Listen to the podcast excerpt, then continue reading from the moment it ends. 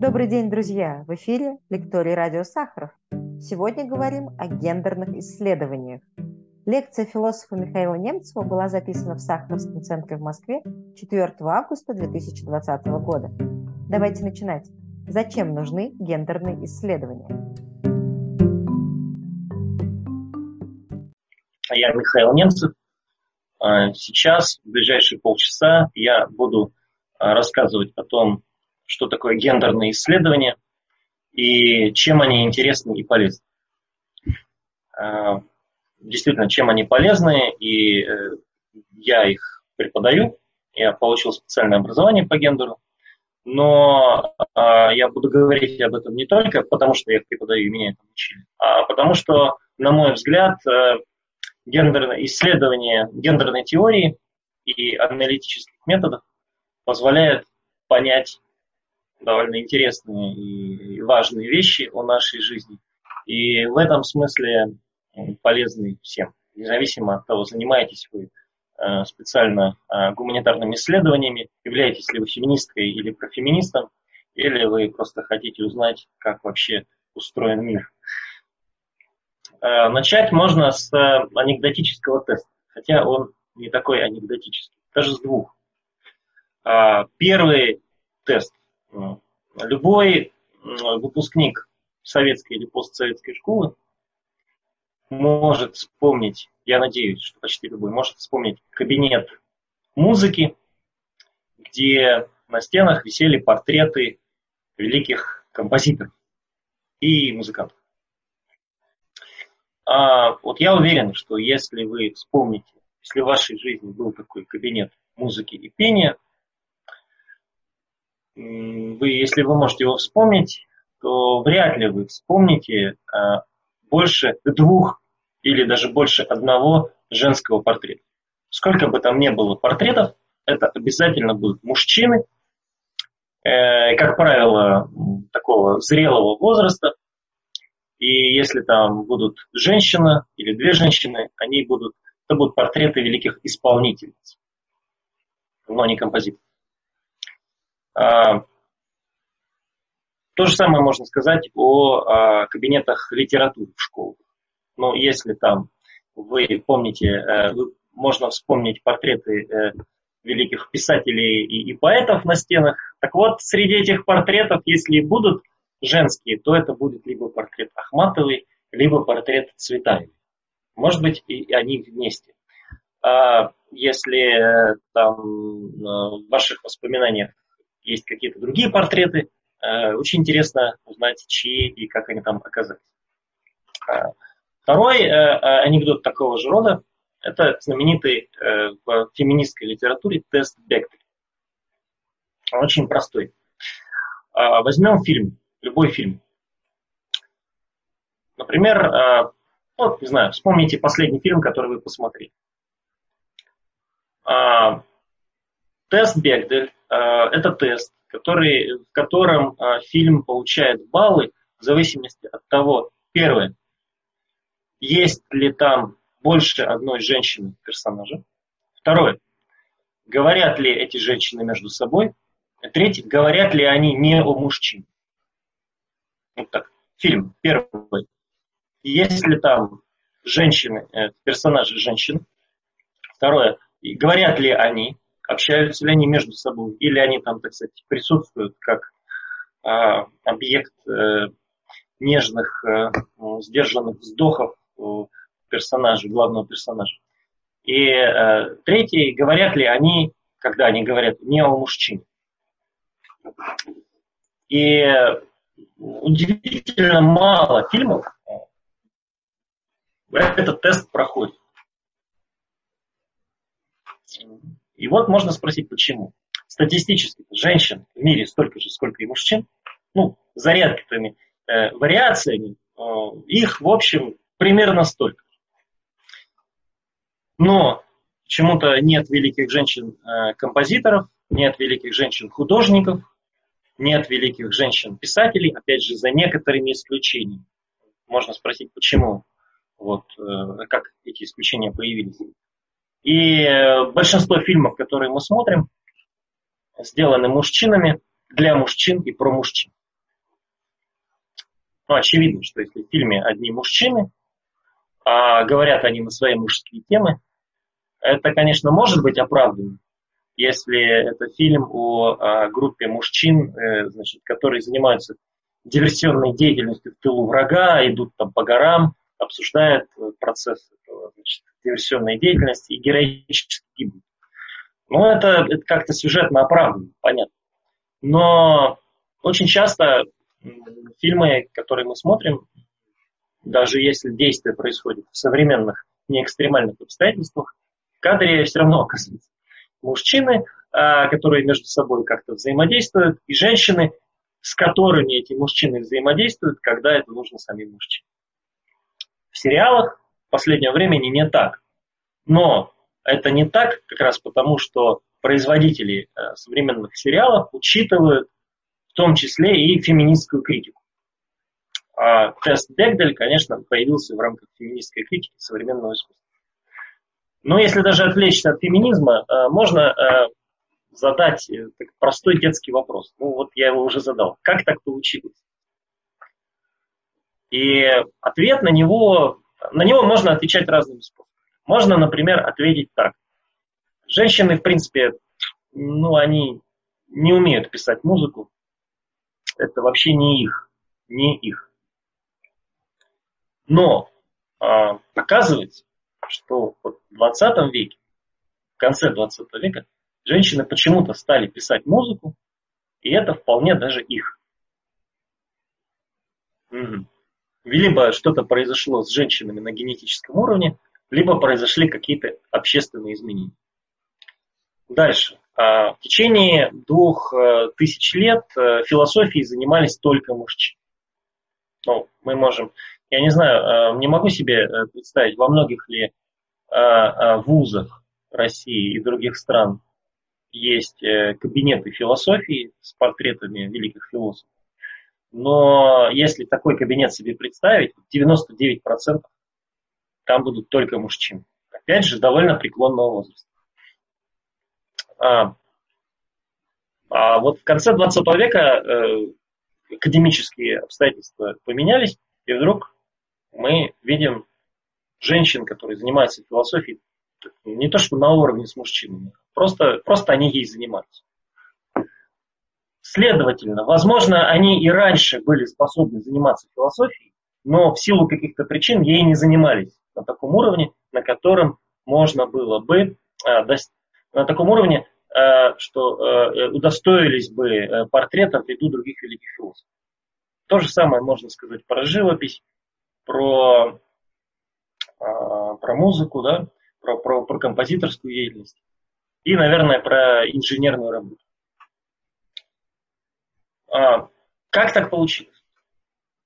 Я историк по первому образованию и по э, мировосприятию. Поэтому для меня вопрос, как так получилось, а, предполагает обращение к истории. И вот гендерные исследования как раз э, во многом а, посвящены переосмыслению истории человечества, истории наших обществ с, очень, с одной очень своеобразной точки зрения. Эта точка зрения а, как-то сама собой выводится из э, внимания к гендерным, как гендерным отношениям. Если вы задумываетесь о гендерных отношениях, вы можете пересмотреть историю. А, и э, тут нужно, конечно, спросить, что такое гендер и чем он отличается от, э, от пола. Ответ очень простой. На самом деле он ответ детский. А, пол – это то, то а, определяется нашим телом. Наличием первичных, вторичных половых признаков, некоторыми особенностями поведения, а, генетическим составом и так далее. Мы привыкли думать, что полов два, но может быть их там больше. Генетики в этом смысле выделяют несколько видов пола. А гендер – это то, с чем мы реально имеем дело в нашей повседневной жизни. Когда я выхожу из дома и вижу женщину, я ведь не вижу а, ее тело, да? я вижу человека, который определенным образом выглядит и определенным образом себя ведет. я считываю это. Я мгновенно прочитываю в этом человеке принадлежность к определенной группе, которая называется женщина. И это кажется очевидным. Правда, это не будет таким очевидным, если я встречусь э, с женщиной, которая обладает множеством мужских признаков. Например, э, она обладает короткой стрижкой, она, под, она, она имеет короткую стрижку, она подчеркнута маскулинно, говорит мужским голосом, еще и с командными интонациями. Да. Если я встретил, например, не знаю, а, женщину, принадлежащую к определенной лесбийской субкультуре. У меня может быть сбой. Я не могу понять, с кем я имею дело. С мужчиной или с женщиной. А альтернативный вариант. Я встречаю где-то при каких-то обстоятельствах, или вы встречаете мужчину, который выглядит как женщина. Он а, имеет длинные волосы, говорит высоким голосом, а, может быть, имеет какие-то дополнительные украшения на теле и ведет себя так не очень понятно даже как. Я не знаю, каковы половые органы этого человека, они под одеждой. Но я пытаюсь прочитать по его внешности, прочитать по его внешности, кто он или она, чтобы отклассифицировать и отнести к той или к этой группе. А, мужчина это или женщина? Как себя вести? С этим существом, как с мужчиной или как с женщиной. Каждый раз, когда я вступаю в такого рода взаимоотношения с другими людьми, а, я имею дело с гендером, а не с полом. Поэтому пол определяется как биологический, совокупности биологических и физиологических признаков, а гендер как совокупность связанных с ними социальных, политических, э, социальных, политических и культурных признаков. Причем эта связь может быть не жесткой. И как раз а, такое направление современных а, гендерных исследований, как квир-теория или квир-исследования, а, целиком посвящены а, исследованию того, как вот, соответствие биологического, социального и культурного можно расшатывать. Оно не такое очевидное, как кажется. Ну и другие люди тоже меня считывают. Я думаю, что никто из глядящих сейчас на меня не сомневается, что имеет дело с мужчиной, хотя лично мы не знакомы. Но я выгляжу как мужчина, говорю как мужчина, веду себя как мужчина и так далее. А, и даже имя у меня мужское. А, я мужчина. Вот вся совокупность вот этих способов описания и называется гендером. Это, как бы сказать, э, настолько просто, что не нуждается в мне кажется, не нуждается в дополнительном объяснении до тех пор, пока мы не начинаем спрашивать, почему гендерные отношения именно такие, какие они есть. Статистики могут рассказать о том, что а, женщины получают меньше мужчин за то же самое. Это называется гендерный разрыв заработной он требует объяснений. Есть исследования, посвященные объяснению того, почему мужчины а, получают больше, а, получают больше денег, чем женщины за, за, за те же самые работы. Более того, а, есть теории и, и практики, которые направлены на снижение этого разрыва. Зачем его снижать? Ну, например, для того, чтобы... Одни скажут, для того, чтобы соблюсти экономическую справедливость. Другие для того, чтобы женщины стали равноправными участниками рынка, такими же, как мужчины, да, у них появится больше ресурсов, которые они смогут инвестировать в этот рынок, то есть для развития экономики. Третий скажет, что это необходимо для того, чтобы женщина стала более независимой, и э, в статистическом смысле женщины стали более независимы и смогли бы активнее участвовать в общественной жизни и так далее. Разные могут быть причины у людей для э, того, чтобы стремиться к уничтожению гендерного разрыва в заработной плате. Но мы об этом можем говорить, и когда мы об этом говорим, мы вступаем в область гендерных, гендерных исследований. А, самое сложное, наверное, для гендерных, для понимания гендерной теории, это не понимание не, не того, что такое гендер, а понимание того, что гендерные отношения всегда существуют именно как отношения. мы всегда имеем дело не с мужчинами, женщинами и третьим промежуточным состоянием, э, которое можно называть по-разному. Мы имеем дело с системой. И гендерные исследования исследуют отношения. Каким образом внутри этой системы возникают отношения. Если эти отношения являются отношениями неравенства и, не, и поэтому несправедливы, э, можно поставить вопрос, почему, собственно, они таковы, как исторически они такими стали, и, и что можно сделать, чтобы их изменить. А, исторически гендерные исследования формировались именно а, с целью объяснить, почему а, отношения мужчин и женщин такие неравные в обществе, несправедливые, и в этом смысле они исторически связаны с феминизмом. С феминизмом. Но а, не обязательно быть феминистом или феминисткой для того, чтобы а, заниматься гендерной теорией. И наоборот, вы можете быть политической активисткой или политическим активистом, а, продвигать повестку а, фем-движений и не, не интересоваться теорией. Они между собой исторически связаны. Итак, важной проблемой гендерных исследований является объяснение исторического, исторически сформировавшегося неравенства положений мужчин и женщин во, во всех известных нам обществах.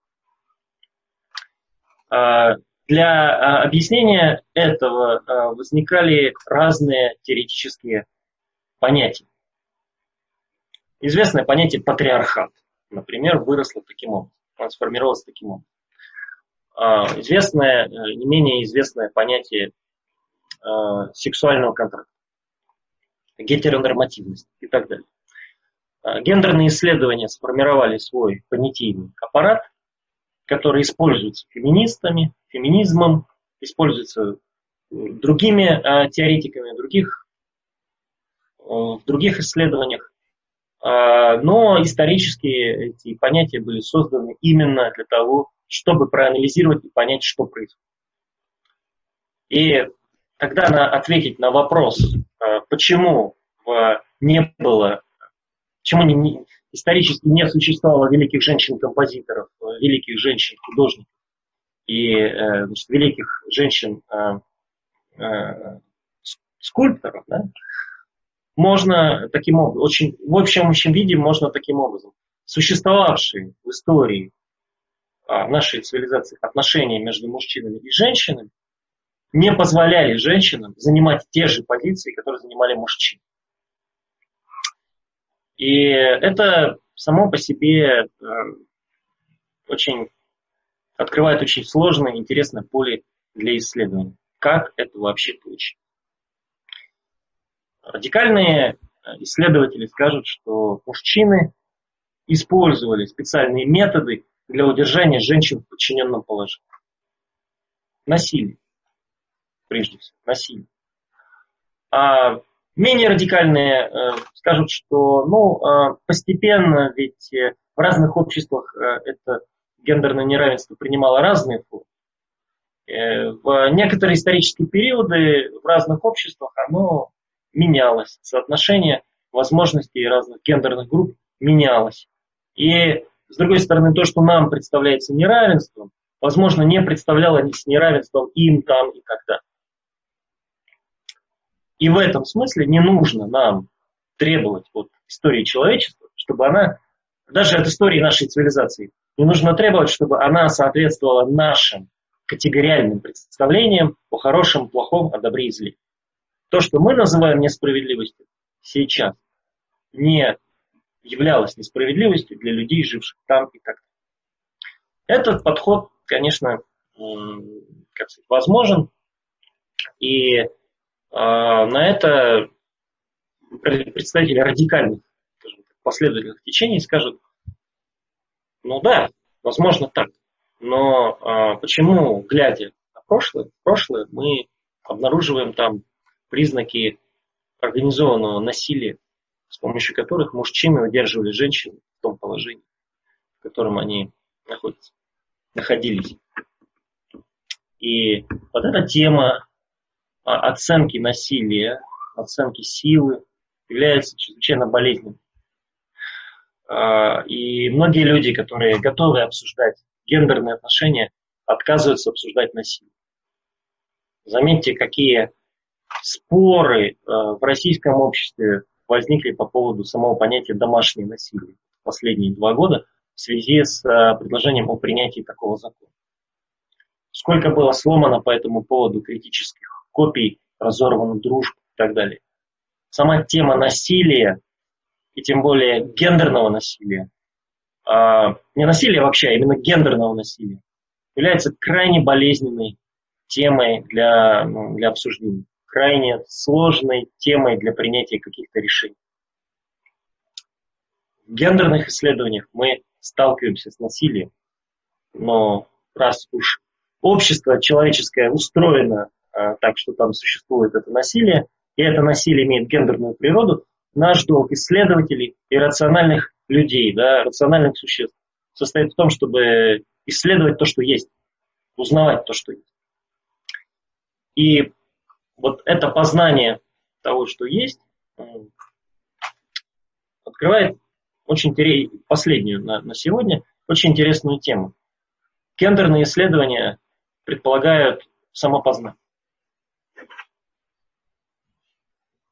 Например, я, будучи мужчиной, а, не, пожалуй, не смог бы узнать окружающих меня женщин так, как э, мне дали э, это, так, как я смог с помощью просто изучения теоретической, теоретической и, кстати, эмпирической литературы на эту тему.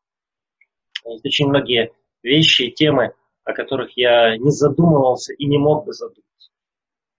Ну, попросту говоря, женский взгляд на происходящее вокруг, женский опыт социализации, а женское понимание отношений. Будучи мужчиной, я внутренне предрасположен, конечно, к тому, чтобы относиться к женщинам, ну, как бы не совсем серьезно. Да? Серьезные вещи обсуждать, э, как бы, для этого это нужно делать в мужском клубе. Женщины не для этого. Почему? Я, глядя самого себя, я готов задать этот вопрос. А, и, в общем, гендерное исследование мне примерно объясняет, почему. Потому что я сформировался в условиях определенного рода структуры гендерных отношений, в которой есть маскулинность, есть фемининность. Я на себе несу отпечаток тех представлений о маскулинности, которые вот в нашем обществе установились, а это, они, у них есть своя история. И узнавая о, о, о маскулинности здесь сейчас, я лучше узнаю самого себя. Это как бы зеркало, которое мне позволяет понять, а, с чем я имею дело, когда я смотрю в зеркало. Самое главное, с чем я имею дело, когда вот выхожу из дома и вступаю во взаимодействие с другими женщинами и мужчинами. Гендерные исследования в этом смысле являются э, очень мощным инструментом самопознания для современного человека. Они просто объясняют, почему я веду себя с другими людьми так, как я веду себя с другими людьми. Каково происхождение моих страхов? Почему мои представления о других имеют именно такой вид? В том числе и представления о сексуальной жизни. Почему я себе представляю секс вот так, как я его себе представляю? Потому что мужчина, который сформировался вот в этой вот э, как сказать, вот, вот под действием вот этих представлений о маскулинности, он и должен себе представлять секс вот так. И ничего особенно оригинального в моих мыслях или фантазиях нет. Они типичны и узнаваемы в качестве типичных. Это может быть неприятным опытом, но такой опыт самопознания, если он э, происходит, он э, дает больше понимания себя и других и больше свободы. Этим гендерные исследования особенно интересны. Конечно, не только гендерные исследования, но я сейчас рассказываю о них. Спасибо.